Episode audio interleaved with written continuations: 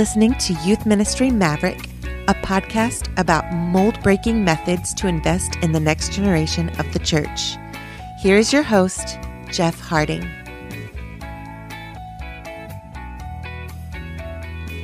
What's shaking, everyone? This is Jeff. Welcome back to Youth Ministry Maverick. You're listening to episode 24 Life of the World to Come. We are several months now into figuring out and executing ministry in a COVID 19 world. And if there's one thing that is more crucial than ever to have right now, it is collaboration. Uh, I talked with my buddy Zach a little while ago on the podcast about that. And we need to be able to help each other uh, figure out how to do ministry well uh, in not just the current season, but the ongoing changing landscape of youth ministry with technology, culture, and certainly uh, everything being rocked and impacted uh, by this pandemic. My guest today uh, will help me talk a lot about that. Uh, she is Crystal Chiang with Orange Students, and uh, we talk about how to help one another in ministry, what Orange is doing right now to help youth ministry workers. And Crystal also gives us a little preview of her talk uh, coming up uh, this Thursday and Friday at YMX. It's the Youth Ministry Exchange Conference. Uh, we will also talk a little bit about that as well. Uh, but I encourage you to go online and sign up for that conference. It's $150. It is totally worth it. Uh, there's more info about it on my website, youthministrymaverick.com. Uh, but right now, let's hop into that conversation with Crystal. Crystal, thank you so much for hopping on the podcast today. Uh, if you could, could you give us a little intro about who you are and what you're currently up to? Sure thing. So, my name is Crystal Chiang. I live in Atlanta. And um, like everybody who says they live in Atlanta, I live somewhere almost half an hour outside the yeah, city. that's right. Yeah. but I uh, I work in a youth ministry organization called Orange, and we create resources for youth pastors for everything from programming to how to partner with parents and how to train small group leaders. It's sort of uh, events and curriculum and, and all of that good stuff, which is a blast. Very cool. Very cool. Well, thank you again for hopping on. And uh, listeners, as I mentioned in the intro, uh, we'll be talking about how the youth ministry collaborative universe can unite uh, for everyone's benefit in this new pandemic world. Uh, my very first guest, uh, Mike, and I spoke about our initial thoughts when all this kind of started and how we could move forward trying to do ministry well. Uh, but now we're six plus months in. Things are as fluid as ever, and no one really knows how the timeline of the cultural and social elements of all this will play out. And with Youth Ministry Exchange coming up later this week, uh, which is the online National Youth Workers Convention change up event that's been that's being led by several organizations, namely Orange Students. Uh, it's the ministerial elephant in the room, if you will, that everyone will have in mind. How do we um, collaborate and move forward together in ministry in a COVID world? Uh, so, Crystal, you've been working with Orange uh, and students uh, for a while now. So, let's start off by asking how have you, as a youth worker, um, been doing since COVID hit, and how has everyone at Orange reacted and adjusted the sails in this new direction of ministry? Well, I mean, just personally, like this has been super weird. Mm-hmm. And outside of the orange world, I've been leading a group of teenage girls for the last four years. Oh, wow. And have been dreaming about what their last semester would be and what Yeah. walking them into college and what graduation would be like. And none of that looked like what we thought it was going to look like. Um, and so I've just, like every youth worker in the world, have been Googling and Facebooking and calling people and going, hey, what are what are you doing with your seniors? What are you doing to get through summer? What are you doing when their last 30 days of youth group are online? Like, what does that look like for you? So I love that you mentioned collaboration because for me, it's been more important than I think it's ever been. Um, in fact, now my girls just started their freshman year in college, and um, I've been literally collaborating with youth workers in those towns, which has been really fun. Um, and reaching out and getting to know some of them and saying, "Hey, here's my girl's phone number. Will you take care of her? Will you look out for her?" And and they've all been so awesome about it. So personally, it my own youth work has looked a little bit different. Um, and P.S. I was a germaphobe before this. I took Clorox wipes on a plane before this.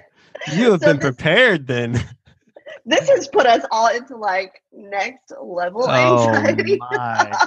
Oh my. um, and then you you may or may not have seen this, but early on in our sort of pandemic uh, experience, one of our team members got COVID and it was really, really serious. Stuart Hall uh, yeah, uh, on our yeah. team. And it was a, a very much near death experience for him. Right. And so um, on the orange side of things, I think it, it made us all kind of take it very seriously and, and look at each other closely and say, hey, how are we going to keep each other safe? So we are, we're definitely not in the office. That's for sure. Um, but then you also asked how have we like how have we adjusted the sails? And i'm really grateful um, that we were able to adjust some sails very quickly and some over time. One of the kind of beauties of being a nonprofit ministry is there are no investors to satisfy. So you yeah. can just as long as as you're wise and you keep the lights on you can adjust and change and um, serve your partners the best way that you can. And so, in the early months of COVID, when everybody suddenly was online, sometimes with like a week's notice, our church partners were online and trying to figure that out very quickly. We just gave away just months and months of curriculum. We made everything free. The curriculum was free, the videos were free, everything was free. Um, and, and kind of kept it that way as long as it was sustainable. And then in July began to transition back to um, like everybody else, realizing this is a longer stint than we thought it was going to be. We are mm-hmm. in this situation a lot longer than uh, any of us imagined. So, how can we start to create new things and serve others? And so, um, we've collaborated with a number of our churches, and kind of one of the one of the awful but neat things about this time is every church is a startup. Like there are no experts in this arena. Nobody's been here before everybody's a startup and trying something new. So we called all of our friends who are startups and said, Hey, what are you doing that works? How can we help? What do you need that you don't have? Um, and we've started to offer what we call digital and home group options. And basically, what we've learned is some churches are able to meet in large group like normal with their students and have you know two or three hundred kids in a room even but that's not common and more often students are meeting in backyards and in like designated parking spaces and sort of groups and they're meeting in cul-de-sacs and they're meeting in home groups. And so we've adjusted some of our content to make it easier to facilitate that. Um, we learned pretty early on that students have a very limited capacity for watching a 15 minute teaching video mm-hmm. because we're all screened out a little bit. And so we've made some adjustments to that process to make it easier um, anticipating the fact that like some of the, our home groups even will eventually have to go back online in the winter and and may come back out. And so uh, we've made a few adjustments to the content just to try to do as much as we can to make it easier and to give options um, because it looks so different town to town and that it looks different in those towns from month to month we were laughing just last week because we were trying to work on the Christmas party, like for for youth groups, and going, what is Christmas party going to look like? For no some, joke. it's this big in person. We call it the Let It Glow event. It's all neon lights, and for some, that's a drive-through event, and for some, that is an entirely happening on Zoom event. And so, mostly for us, it's meant like rethinking everything and going, hey, how do we how do we lean into those spaces and create content that works in all of them? Um, the other thing that's kind of come out of this that I've enjoyed a lot is we have a team of orange specialists who are are literally like just ministry coaches and consultants who are on our staff. Um, and they have been hosting strategy sessions and roundtable events every week and just getting youth workers together and saying, hey, we're going to talk about partnering with parents during a pandemic, or we're going to talk about small church hacks when you're struggling with um, high speed internet availability. And they're having different youth workers come to the table. Some of the youth workers keep coming to the table and they meet their friends, and now they're in relationship collaborating. And so that's also been a really beautiful thing that has come out of this. Um, and similar to that, maybe my favorite thing, like you mentioned, is is YMX, the Youth Ministry Exchange. We um we did a, an event similar to this as an experiment maybe two years ago, and I'm so glad we experimented then um, because it was it was based around this idea of what if we were able to just get youth workers around a table to collaborate together. And it wasn't so much about experts on a stage as it was about let's all sit down and figure out practically what this looks like t- together. Um, and during that that event the collaboration around tables was incredible and over and over and over i've had conversations with youth pastors who keep telling me like that was their favorite event that that was the thing that they walked away with relationships and they walked away with practical steps that they were going to do in their ministry and they loved it. Um, so to be able to bring that back in a digital way and say hey this is this is not about experts on a stage saying we all have it figured out because we would be lying because nobody's got it figured out. But this is about um, people have been doing youth ministry in all kinds of contexts for a long time getting around a table and saying hey how are you doing it and what works for you? And how am i doing it and what works for me? And how can we work on this together? So i'm i'm beyond excited about this one.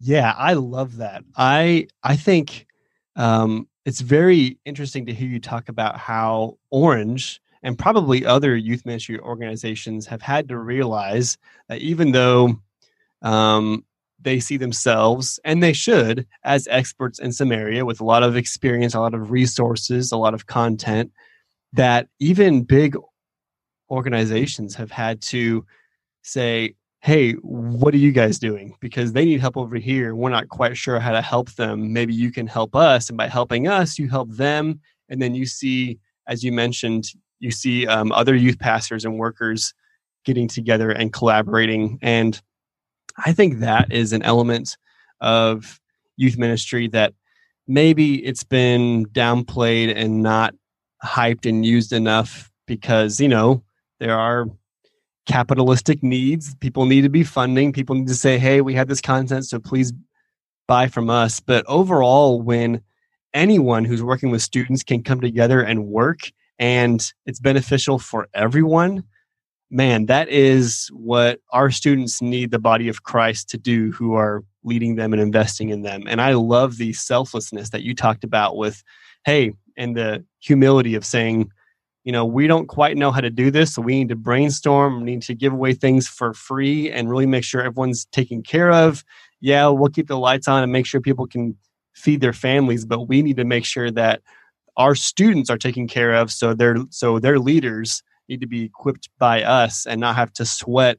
I need to pay for this camera so I can have a, a Zoom youth group. So I don't have the money to pay for Orange. Well, here, here, take this content. So yeah. I love the way that you set that up. And one thing that I'm really um, encouraged about and excited about with YMX is the description of those breakouts and live Q&A sessions and really getting to um, hopefully talk to other youth workers who are attending online as well as the speakers and the breakouts and everything like that because that that kind of collaboration is really neat and and really needed um, one of the things that i've been doing uh, i had an episode about it um, a while back is seven years ago now um, i started a mini youth group co-op if you will with some local churches um, one oh, that i cool. worked at in seminary and then a few others who are in the area and for the last seven years, we've done a minimum of two, even three events all together with all our youth groups.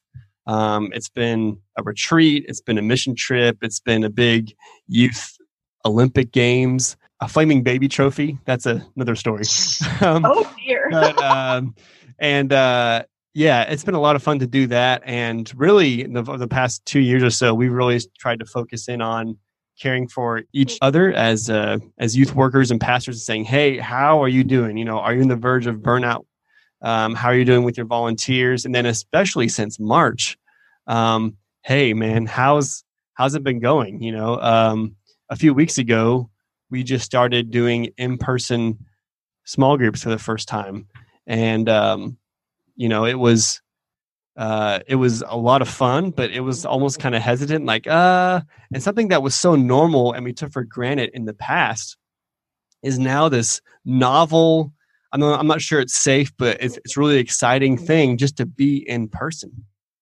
And yeah, um, you are totally right when you say that us uh, and as the American church, but certainly us in, in youth ministry in the Western world, we've never faced anything like this before. You know, we weren't around during the flu pandemic, you know, during World War One or whatever. Like we weren't there to experience that. And um, one thing I talked about with with Mike um, on my first main uh, episode was how would the church have handled this when we were students? You know, and we're talking about trying to pay extra to have a three or four way call on the phone that has a cord on your landline or just getting a, a camping chair and going and sitting in your driveway you know or you know that that's you know all that kind of stuff especially when it was quarantine and you couldn't leave your house. It would be phone calls maybe a postcard and that's it. And you know it's i'm really glad that we have screens and, and technology but um yeah, that, that that's one interesting thing I've found personally in ministry is, you know, when our students are together, you can't pull them away from their phones. It's like another limb. Um, but two days into quarantine, I had a few parents of students tell me that their students were already done. They're like, I, I can't. I'm like, I'm I'm already missing in person stuff. And so it was an easy home run um, analogy for me to draw to and saying we are designed for more than this screen interaction. And now you are realizing it the hard way. And this is going to be a long time right? And back then i was thinking hopefully by the end of august right? Kind of like everyone else. Now i really hope i'm wrong but now i'd be surprised if things are somewhat back to normal and open a meeting by next fall I would love it if it was, but you know, you'd have to think about what's the uh, vaccine situation look like, mm-hmm. and are, are people comfortable with going out, and what are schools going to look like, and so it's really important now more than ever that we collaborate. We mm-hmm. humble ourselves and say, "How can we help you? How can you teach me? How can we help each other?" Just kind of move forward in this in this new world, you know. And I don't want to make it doom and gloom, but but eh, because there are exciting things happening. People are still hearing the gospel. Kids are still mm-hmm. coming to christ. Kids are being discipled and that's great. But i think as leaders we have to take inventory of how is this weighing on us right? Which is kind of why i asked you know how are you as a youth leader and then how are you as a employee of a youth ministry mm-hmm. organization doing? Because you can be great at home or with your students but then when you go to work you go somewhere else like it might hit you in a different way and it's like oh right? And so we have to kind of take inventory of how all this is affecting us because the more it affects us you know and we and we don't realize it or don't don't do anything about it the more in bad ways probably it'll affect our students because we're mm-hmm. using that to teach them right so well yeah. and that's such an important point i mean i feel like so many of us are talking about when this goes back to normal and when we're back to normal and what we mean is when our world is back to normal mm-hmm. but when all things are back to in person we still have to manage what happened to us and what happened in our students. Like, Absolutely. I, even if our world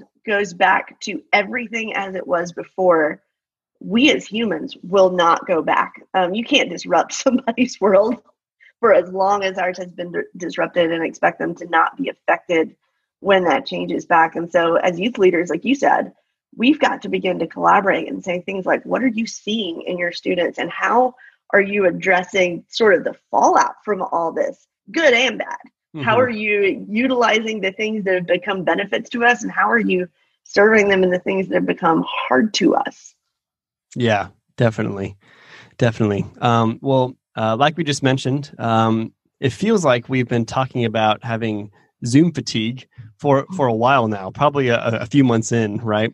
Uh, but online interaction is still vital, uh, and it's important for us to do it well. And I know you all have been working hard to make YMX as best an experience as possible. Uh, I also know that unfortunately, there are probably some who are who are listening, but others in the youth ministry world who have written it off as just another online meeting that they don't have the time or the mental capacity for.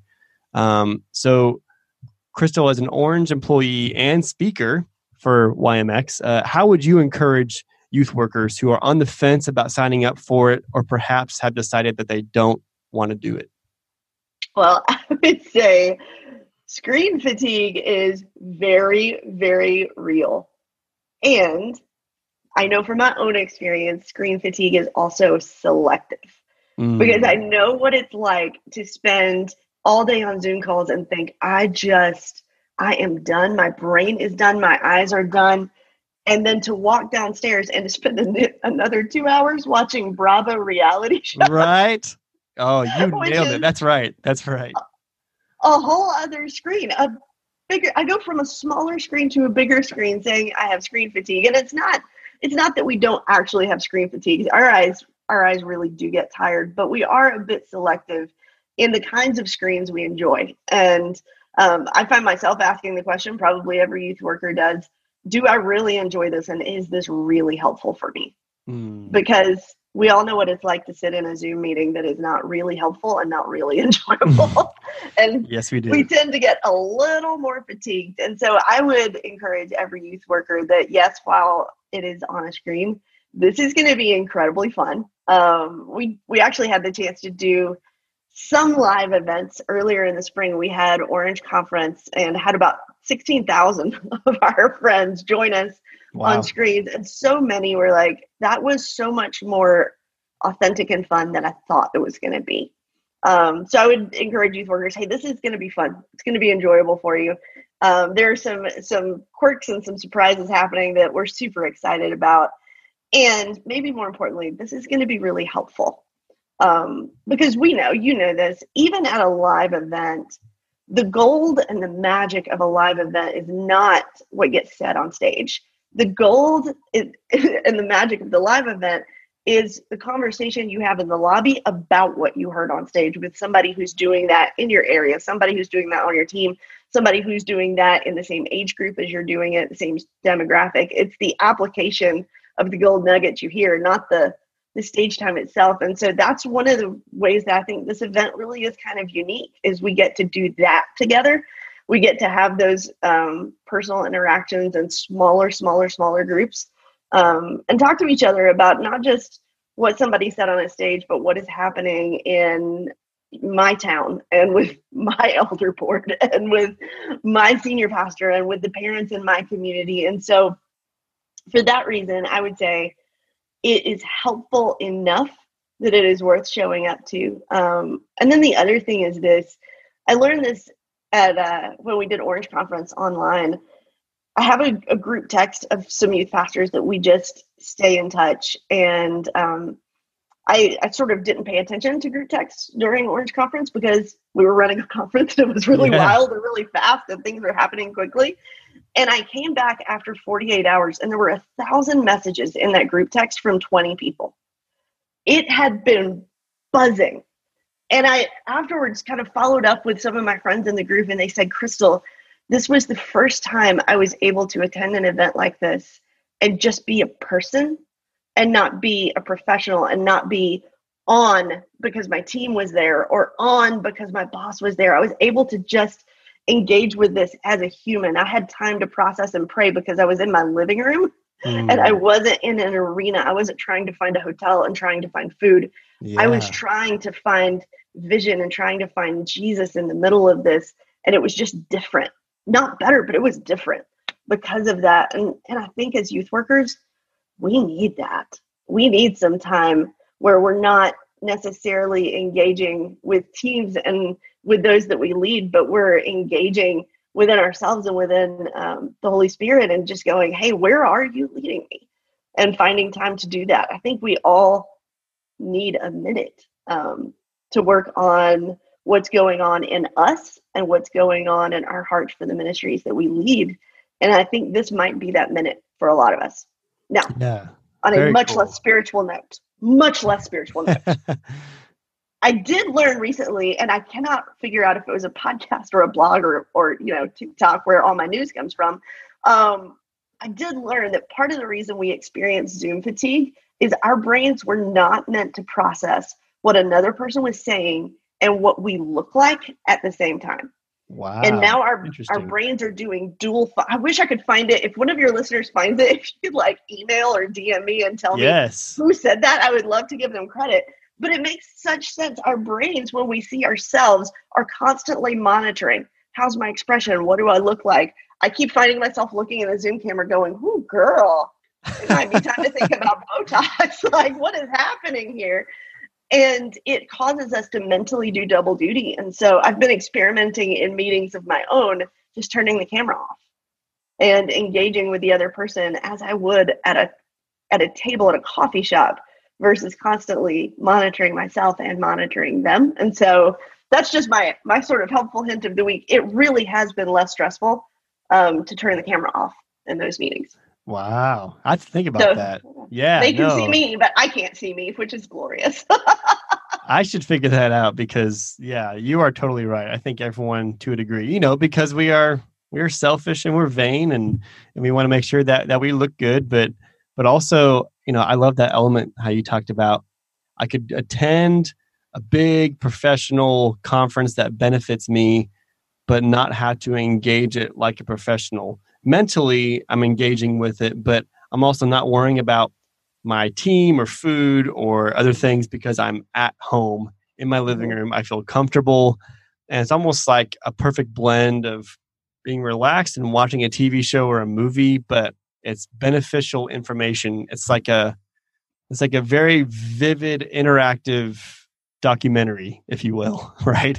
Um, where you can really engage well, but not have to freak out about having only a limited amount of time to write it down or to remember it or to talk because you can pause, you can do all kinds of stuff. You can go back and, and rewatch it. Um, lots of things. And yeah, I really like that. And I hope that, you know, from that experience people got at the Orange Conference, hopefully people can adopt that uh, when they sign up for and uh, online show up for uh, mm-hmm. YMX uh, because that that's a really great approach. And you know, I I love that um, you guys are doing a whole lot, working with Download Youth Ministry and Youth Specialties and Fuller Youth Institute and a whole bunch of others to really make this a great experience. And um, youth workers need some love, right? Uh, we need some encouragement. We need some uh, ideas, and we need to just be able to laugh, to take a break, to not take ourselves seriously which includes not worrying about how we look, right? Um, and being able to just really soak in personally what we need to make sure our walk is where it should be, but also to make sure if we're well, that means we can really engage and teach and guide our students well. That's really good. Um, do you want to give a little preview or a, a tease of what you'll be talking about at YMX? Sure. I am talking about my absolute favorite subject, which is small group leading and volunteering in churches. And that's the role where I serve right now. So I care a whole lot about it. Um, and just like youth pastors are in a whole new world, volunteers are in a whole new world. And so we're talking about what is what does it look like to redefine the role of a small group leader and what in what ways do we need to empower our volunteers to step into a pastoral role um, when we can't, and in what ways do we need to uh, resource them so that they're well trained and, and kind of ready to lead students and lead families in this world while figuring out this world for themselves and their own personal lives as well. So, um, reimagining the role of small group leader is one that I am just super excited about. Awesome. Awesome. Very cool. Looking forward to that. Looking forward to that later this week. Um, so I personally have used pieces of XP3 curriculum in my own ministry. And the philosophy of Orange uh, and what Reggie Joiner continues to speak about uh, is more important than ever. The home needs to be a place where discipleship and a gospel centered, a gospel driven life is championed. And the church should continue partnering well with parents and families by equipping them while providing solid curriculum, programming, experiences, and relationships uh, that really personify iron sharpening iron. Uh, as, it's, as it's obvious now, more than it's ever been, probably, no one person, group, or organization can comprehensively disciple a teenager.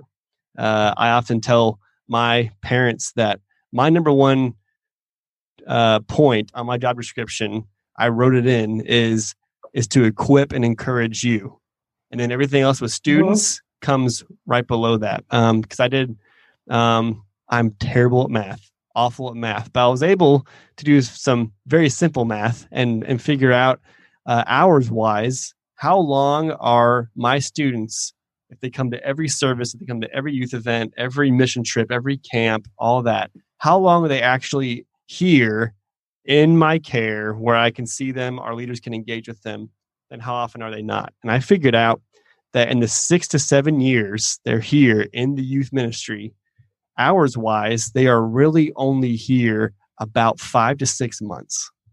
Mm-hmm. So that is not a long time. And I use that point to emphasize to parents when I meet with them and their students when they're coming into youth ministry for that reason. And of course, because of scripture, Deuteronomy 6 and others, I cannot be the one to spiritually raise your child. That is your job. And my main job is to help you do that. So, what you're talking about at home, what you're doing at home, I can emphasize and help you build on while your students are here. Right. And yes, there are things that I can provide through programming and everything else that maybe you can't necessarily do at home.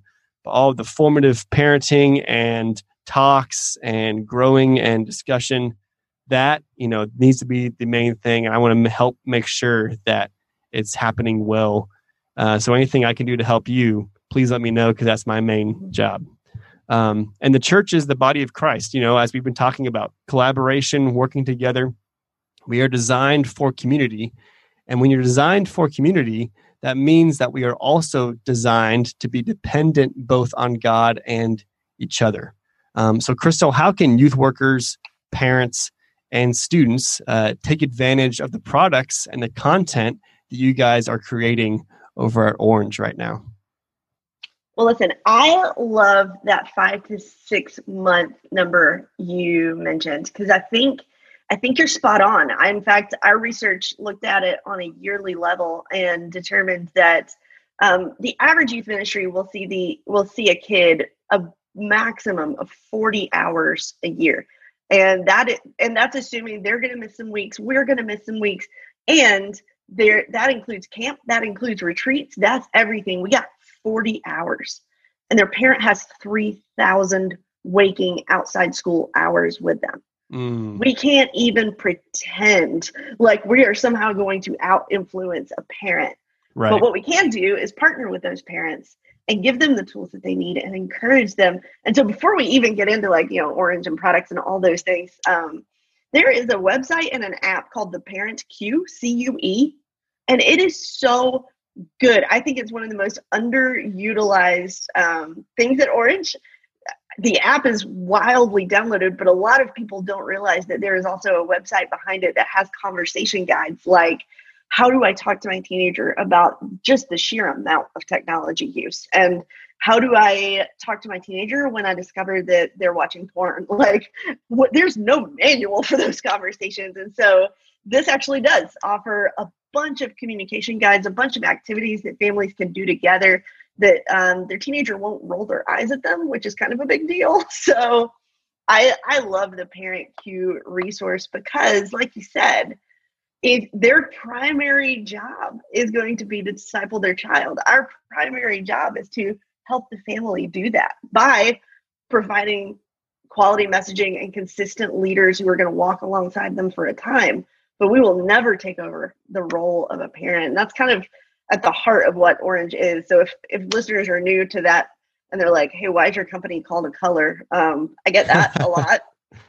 It's super simple. It's red represents the heart of the family, yellow represents the light of the church, and we just believe that when those two work together, they accomplish more than either could on their own. So we want the church and the home to work together, and part of that is helping church leaders um, with their weekly programming because what I learned, um, I, I served in a number of interim youth ministry roles while I was also a full time educator.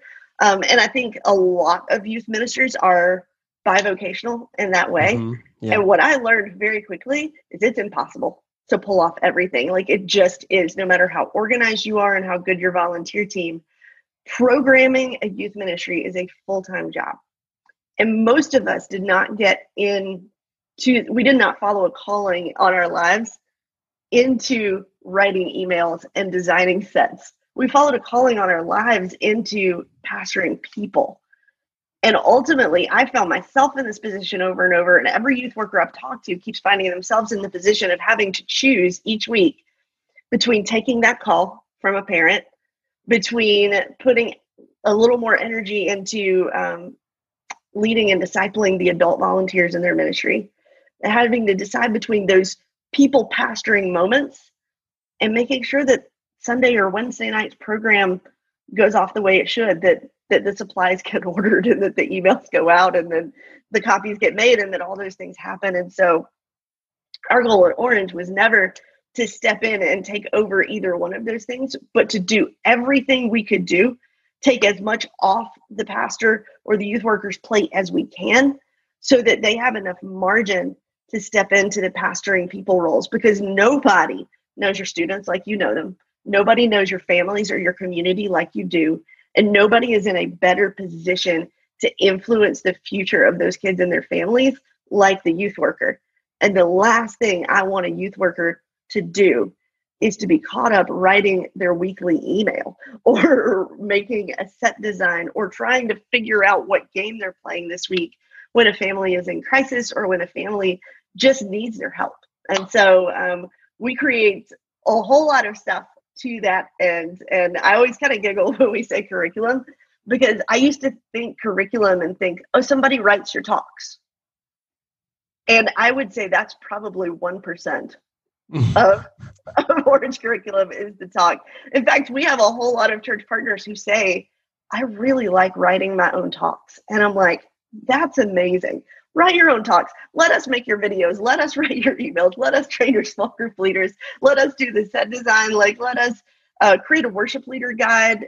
Let us create the background playlist of secular songs that will not get you fired. Like, let us yeah. do all that stuff so that you can write the talk that means the most to the kids in your community, or so that you can prepare to lead the talk that means the most to the kids in your community. So that's what we do. Um, the other the other value that I think is so important at Orange is we believe solid theology is important.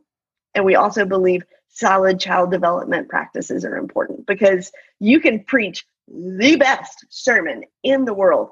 And if it is not developmentally appropriate for a teenager who looks like an adult, but their brain is still developing into that of an adult, it's still very much in a childlike state, if we don't develop sermons that reach them exactly where they are, they don't take those sermons home with them when they go. They don't take those truths with them when they leave. They can't apply them to their 15 year old life. And my tendency as a youth worker, um, and particularly as a youth speaker early on, was to preach and teach on things that were helpful to me, things that I was learning, things that were interesting to me in my mid to late 20s. And the truth is, my 12, 13, 14 year old, 15, 16 year old students, they didn't need the things that I was learning as an adult. They needed things that a teenager could understand and apply in a teenager's real everyday world. And that's why um, that's why on our team we value having educators. Um, nobody knows how a student's brain works as well as the person who has to teach them what they don't want to learn.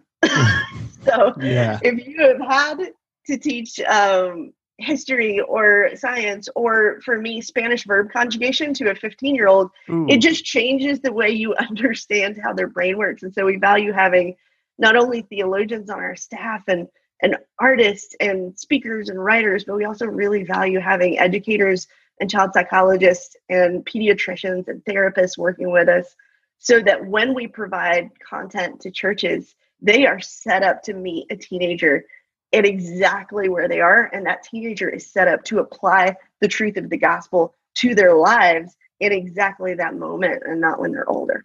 Yeah. Oh, I love that. Yes. It's, it's, I think it's something that uh, youth workers, but also parents, um, adults, like whenever they speak to someone younger or someone who, who they're teaching, right? Um, whenever I talk to my students about, uh, you know, telling others about your faith, or um, leading your peers, right? I love when my uh, older high school students can help lead and do some things with my junior high students. And I tell them, okay, how many of you think that you're an expert or you're really, really good at at least one one thing? And everyone raised their hands. And I said, okay, how many of you have tried to teach that to someone else who doesn't know anything about it? They kind of raise their hands, and they, I think they kind of know where I'm going. I'm like, is it really easy to teach that? And they're like, no. And I'm like, why? You're you're an expert. You're really good at it.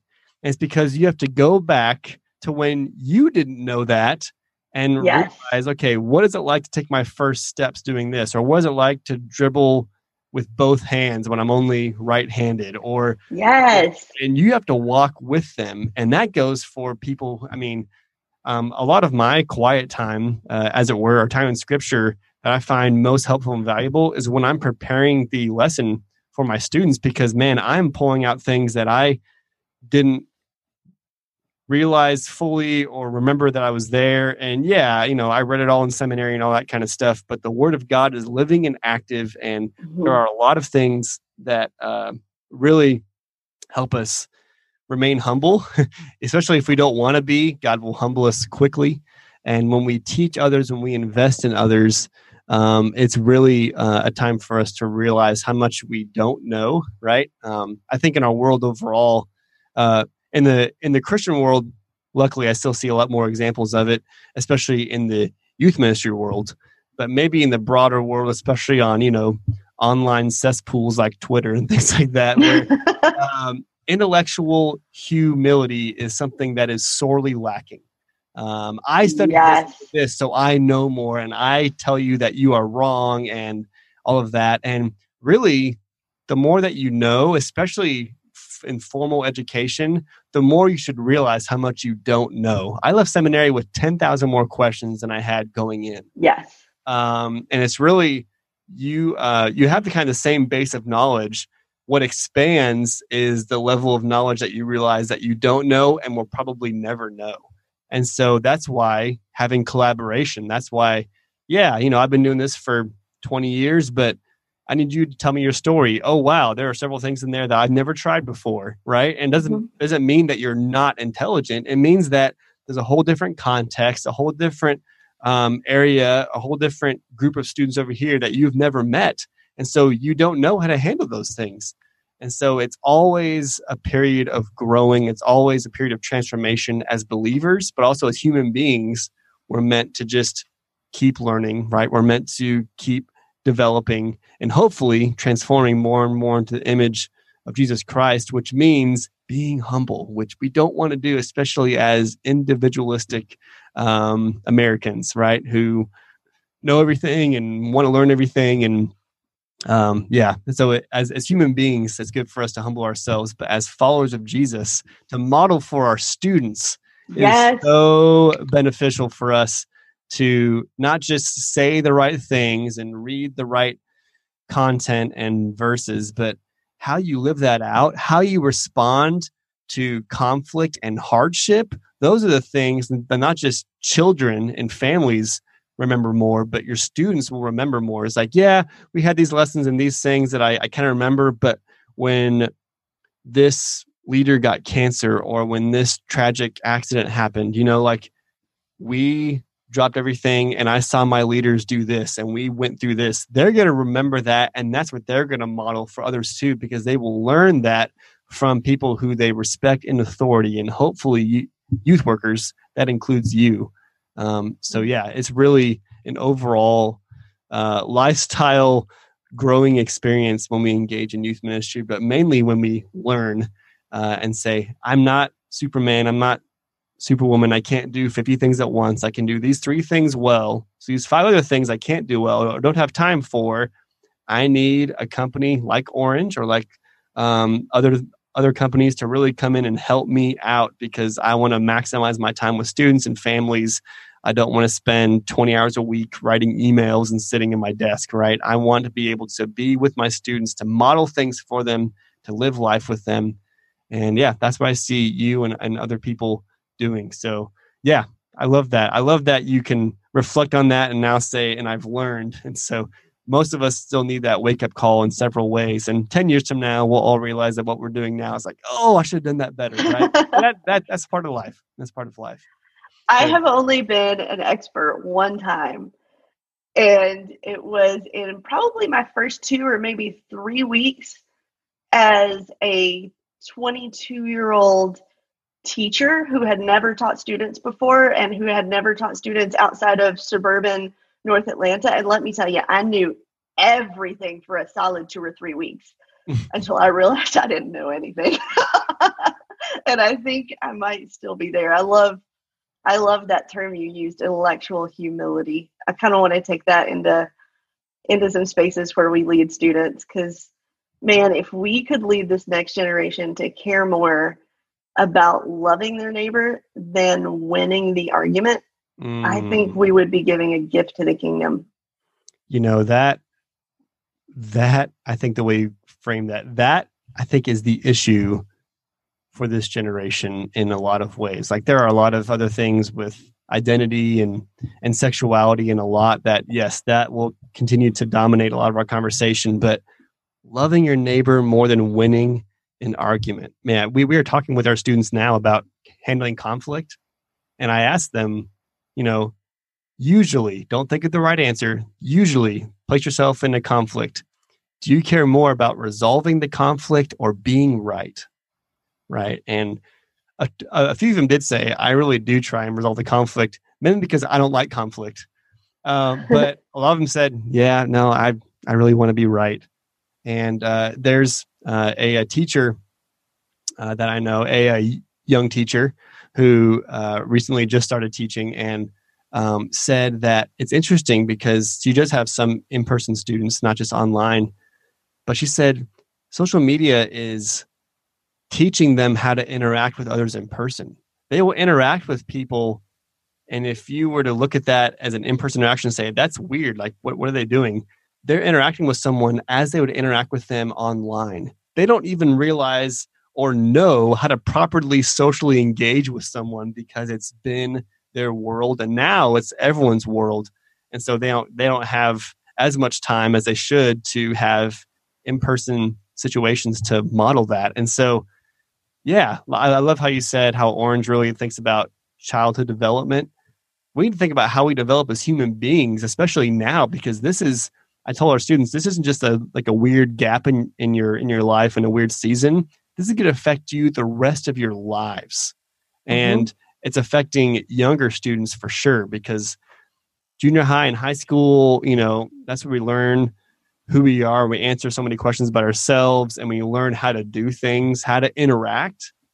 And yeah, this is really changing things a lot. And so we need to be um, on our heels but knowing that we have people around us to catch us when we inevitably fall on our butt, right? But uh, that we are not alone, but this is an ongoing work that's always changing, always developing, and we need to roll with the punches. Attend great conferences like YMX, use awesome content from companies like Orange, and just know that it's better when we're working together. And I think that that's probably the main focus that YMX will hit later this week is man it's mm-hmm. better when we're together and can depend on each other and move forward uh, helping each other invest in the next generation. Well crystal this has been a great discussion. Thank you so much. So glad you could join me. Uh, before we wrap up uh, could you tell us about the places online where people can connect with you and maybe some exciting things that are coming up on the youth ministry resource horizon? Yeah for sure. So um, a couple things that are coming up. One, I just wrote the fastest book chapter of my whole life um, because my friend, I love Mark Oestreicher. If you don't know him, go follow him. He is wild. He's also one of the smartest humans I know. And he decided we're going to write a book about how to do youth ministry in this age of disruption. And he invited um, a ton of youth workers to speak into it. And I got the chance to do one of those chapters, and that was a blast. It is out now on Amazon, Youth Ministry in this age of disruption. Um, the other the other places where we can find one another, of course, is the Rethinking Youth Ministry podcast. Um, that's sort of one of my home bases we can also connect on every platform. I'm at Crystal C Chiang. That's Crystal C C H I A N G. The I is silent, um, which makes spelling it difficult sometimes. So Crystal C Chiang on Instagram, crystalcchiang.com. We can always connect there. And then just one more thing. I know we talked a lot about Orange and about curriculum, and I, I feel like I would be remiss if we didn't sort of acknowledge the fact that churches are just in a different place um, financially than we have ever been because of disruptions to our attendance and and sometimes to our giving.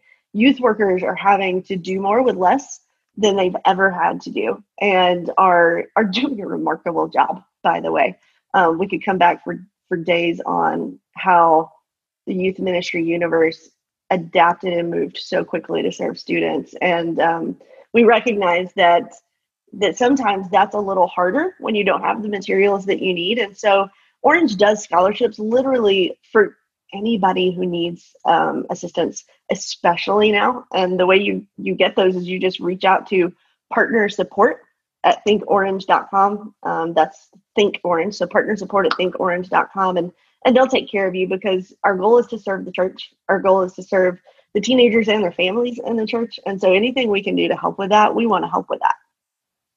Very cool. Love that. Love that. Uh, well, thank you again for hopping on with me. I'll be praying for you, Crystal, uh, as you speak later this week at YMX. And uh, just as you continue to use your, your influence at Orange and your presence um, with your girls that you've been teaching and how to maximize uh, their high school experience and their youth ministry experience in this uh, new pandemic world that we have. Uh, so thanks again. Thank you. That concludes today's episode. Thanks again to Crystal Chiang for joining me. Uh, I encourage you to look up her Twitter handle and all of her presence on social media and what they're doing over at Orange Students. Uh, again, I encourage you to log on to orangestudents.com Sign up for the Youth Ministry Exchange Conference taking place this Thursday and Friday, October 22nd and 23rd. Uh, it is a great value and a great resource for all youth workers. If you haven't already, please like and subscribe to this podcast wherever you're listening to it, and share this episode with anyone who is struggling and needs some encouragement in how to collaborate with others to do great ministry with teenagers. Uh, you can find all of this podcast's information at youthministrymaverick.com, including social media handles and being able to contact me with any questions you have. Uh, I do encourage you to please go to Apple Podcasts and give us a review. Uh, if you do, I will personally send you some limited edition Youth Ministry Maverick stickers that you cannot get anywhere else. So please give us a review and it'll help uh, boost our influence and availability to others so we can help them do ministry. Thanks again for listening, and until next time, adios.